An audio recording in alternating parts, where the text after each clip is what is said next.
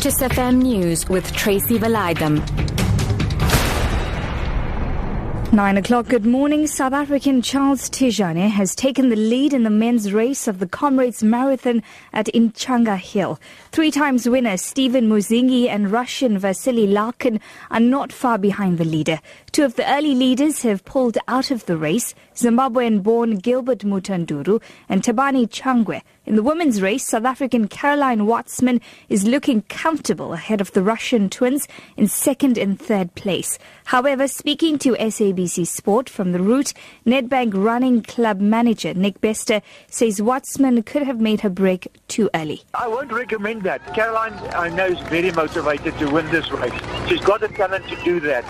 But I think you must rather have somebody in front of you. The pressure is on you if you take the lead so early.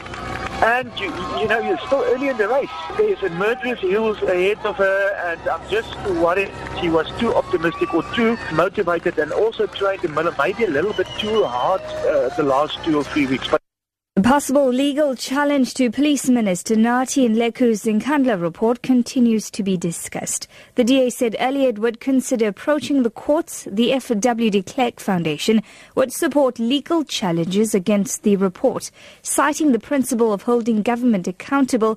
Archbishop Emeritus Desmond Tutu and others have slammed the report. Minister Nhleko found in his report that all upgrades to President Jacob Zuma's private residence were legitimate and concluded that the president is not liable to pay for any of them. Advocate Johan Kruger is the director of the Center for Constitutional Rights. There would be two interesting points to consider. The one is the president may well have been unjustifiably enriched in, in, a, in a manner that, that uh, his, his home has been uh, been developed and built and, and renovated.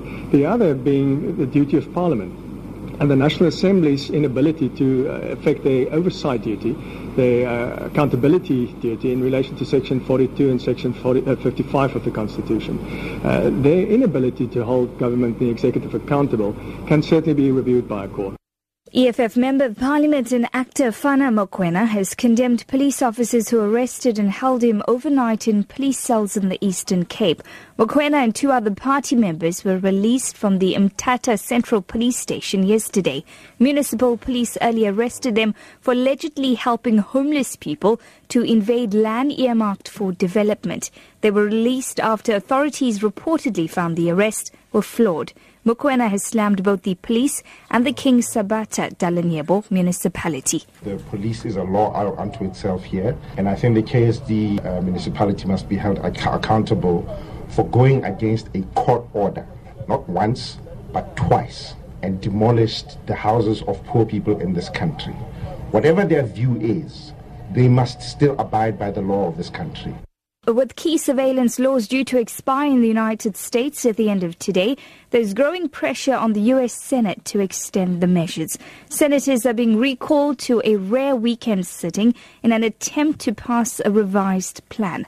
The BBC's Gary O'Donoghue reports. Ever since the National Security Agency contractor Edward Snowden revealed that the phone records of tens of millions of Americans were being collected en masse by the NSA, the pressure to revise the program has been intense. A court has already ruled the practice illegal, and the House of Representatives has passed a new Freedom Act, which would oblige phone companies to retain the data and impose greater controls on how that data could be accessed.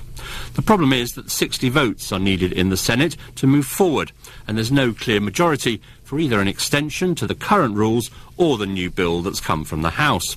Your top story this hour South African Charles Tjiane has taken the lead in the men's race of the Comrades Marathon at Inchanga Hill. For Lotus FM News, I'm Tracy Valaydham. I'll be back with more news updates at 10.